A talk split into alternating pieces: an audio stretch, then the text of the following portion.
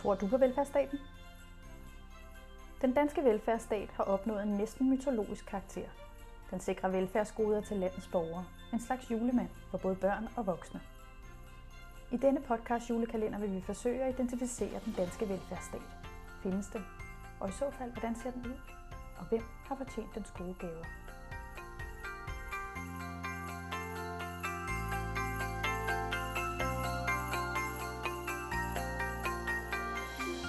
Julen er børnenes fest, siger man. Men det er ikke alle danske børn, der er inviteret med til festen. Knap 65.000 børn lever under fattigdomsgrænsen. Mere end 120.000 børn vokser op i familier med alkoholmisbrug. Og knap 10 procent af de danske børn lever med en psykisk diagnose. Der er altså en gruppe børn, som har brug for særlig støtte og opmærksomhed, hvis de skal have samme udviklingsbetingelser som andre børn. Børns Vilkår er en af de organisationer, der yder støtte til børn i mistrivsel, så de også oplever en tryg barndom. I dag taler vi med Rasmus Keldahl, som er direktør i Børns Vilkår, om velfærdsstatens særlige rolle i forhold til udsatte børn. Velkommen, Rasmus. Tak. Tror du på den danske velfærdsstat? Ja, jeg tror rigtig meget på den danske velfærdsstat. Jeg tror, det er noget af det mest værdifulde, vi har i vores samfund. Det er det, der adskiller Danmark fra rigtig mange andre lande, og også grunden til, at Danmark i dag befinder sig blandt verdens rigeste lande. Så det er noget unikt og noget særligt. Hvad er så øh, velfærdsstatens opgave i dag? Jamen, velfærdsstaten har jo mange opgaver øh, i dag. Den har en langsigtet mission med at sikre, at vores samfund hænger sammen. Og så har den en utrolig vigtig rolle i forhold til at bryde den øh, negative sociale arv.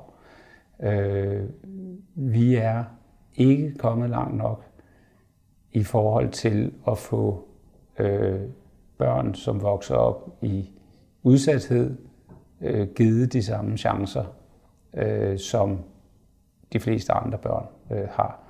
Det er en tragedie for de børn, som kommer til at klare sig ringere end andre. Og det er også en kæmpe bremse for vores samfunds fortsatte udvikling, at vi ikke er i stand til at løfte den trods alt forholdsvis lille gruppe ind i fællesskabet på den samme positive måde, som øh, de fleste andre børn og unge er. En af de vigtige, måske vigtigste dele af børns vilkårs arbejde, øh, det er jo at råbe op på vegne af dem, der ikke bliver hørt. Øh, og det kan være at samle de stemmer, der kommer ind på børnetelefonen, øh, som et vidnesbyrd om, hvordan det også kan være at være barn i Danmark, og bringe de stemmer videre til Christiansborg eller til de institutioner, som skal sikre et godt børneliv. Men det kan også være helt konkret øh, for det enkelte individ at sikre, at det bliver set og får den hjælp, som der kan være brug for. Der er jo mange børn, som omsorgsvigtes, og, øh, og, og de børn har jo også rettigheder, som de ikke bliver mødt, øh, som de ikke får mødt. Og der kan børns vilkår, for eksempel gennem bisidning eller gennem kontakt til, til kommuner, øh, sikre de børns rettigheder. Og dermed er vi også en måde, man kan få adgang til det, velfærdsstaten skal sikre. Også selvom velfærdsstaten ikke selv har set, at man har behovet.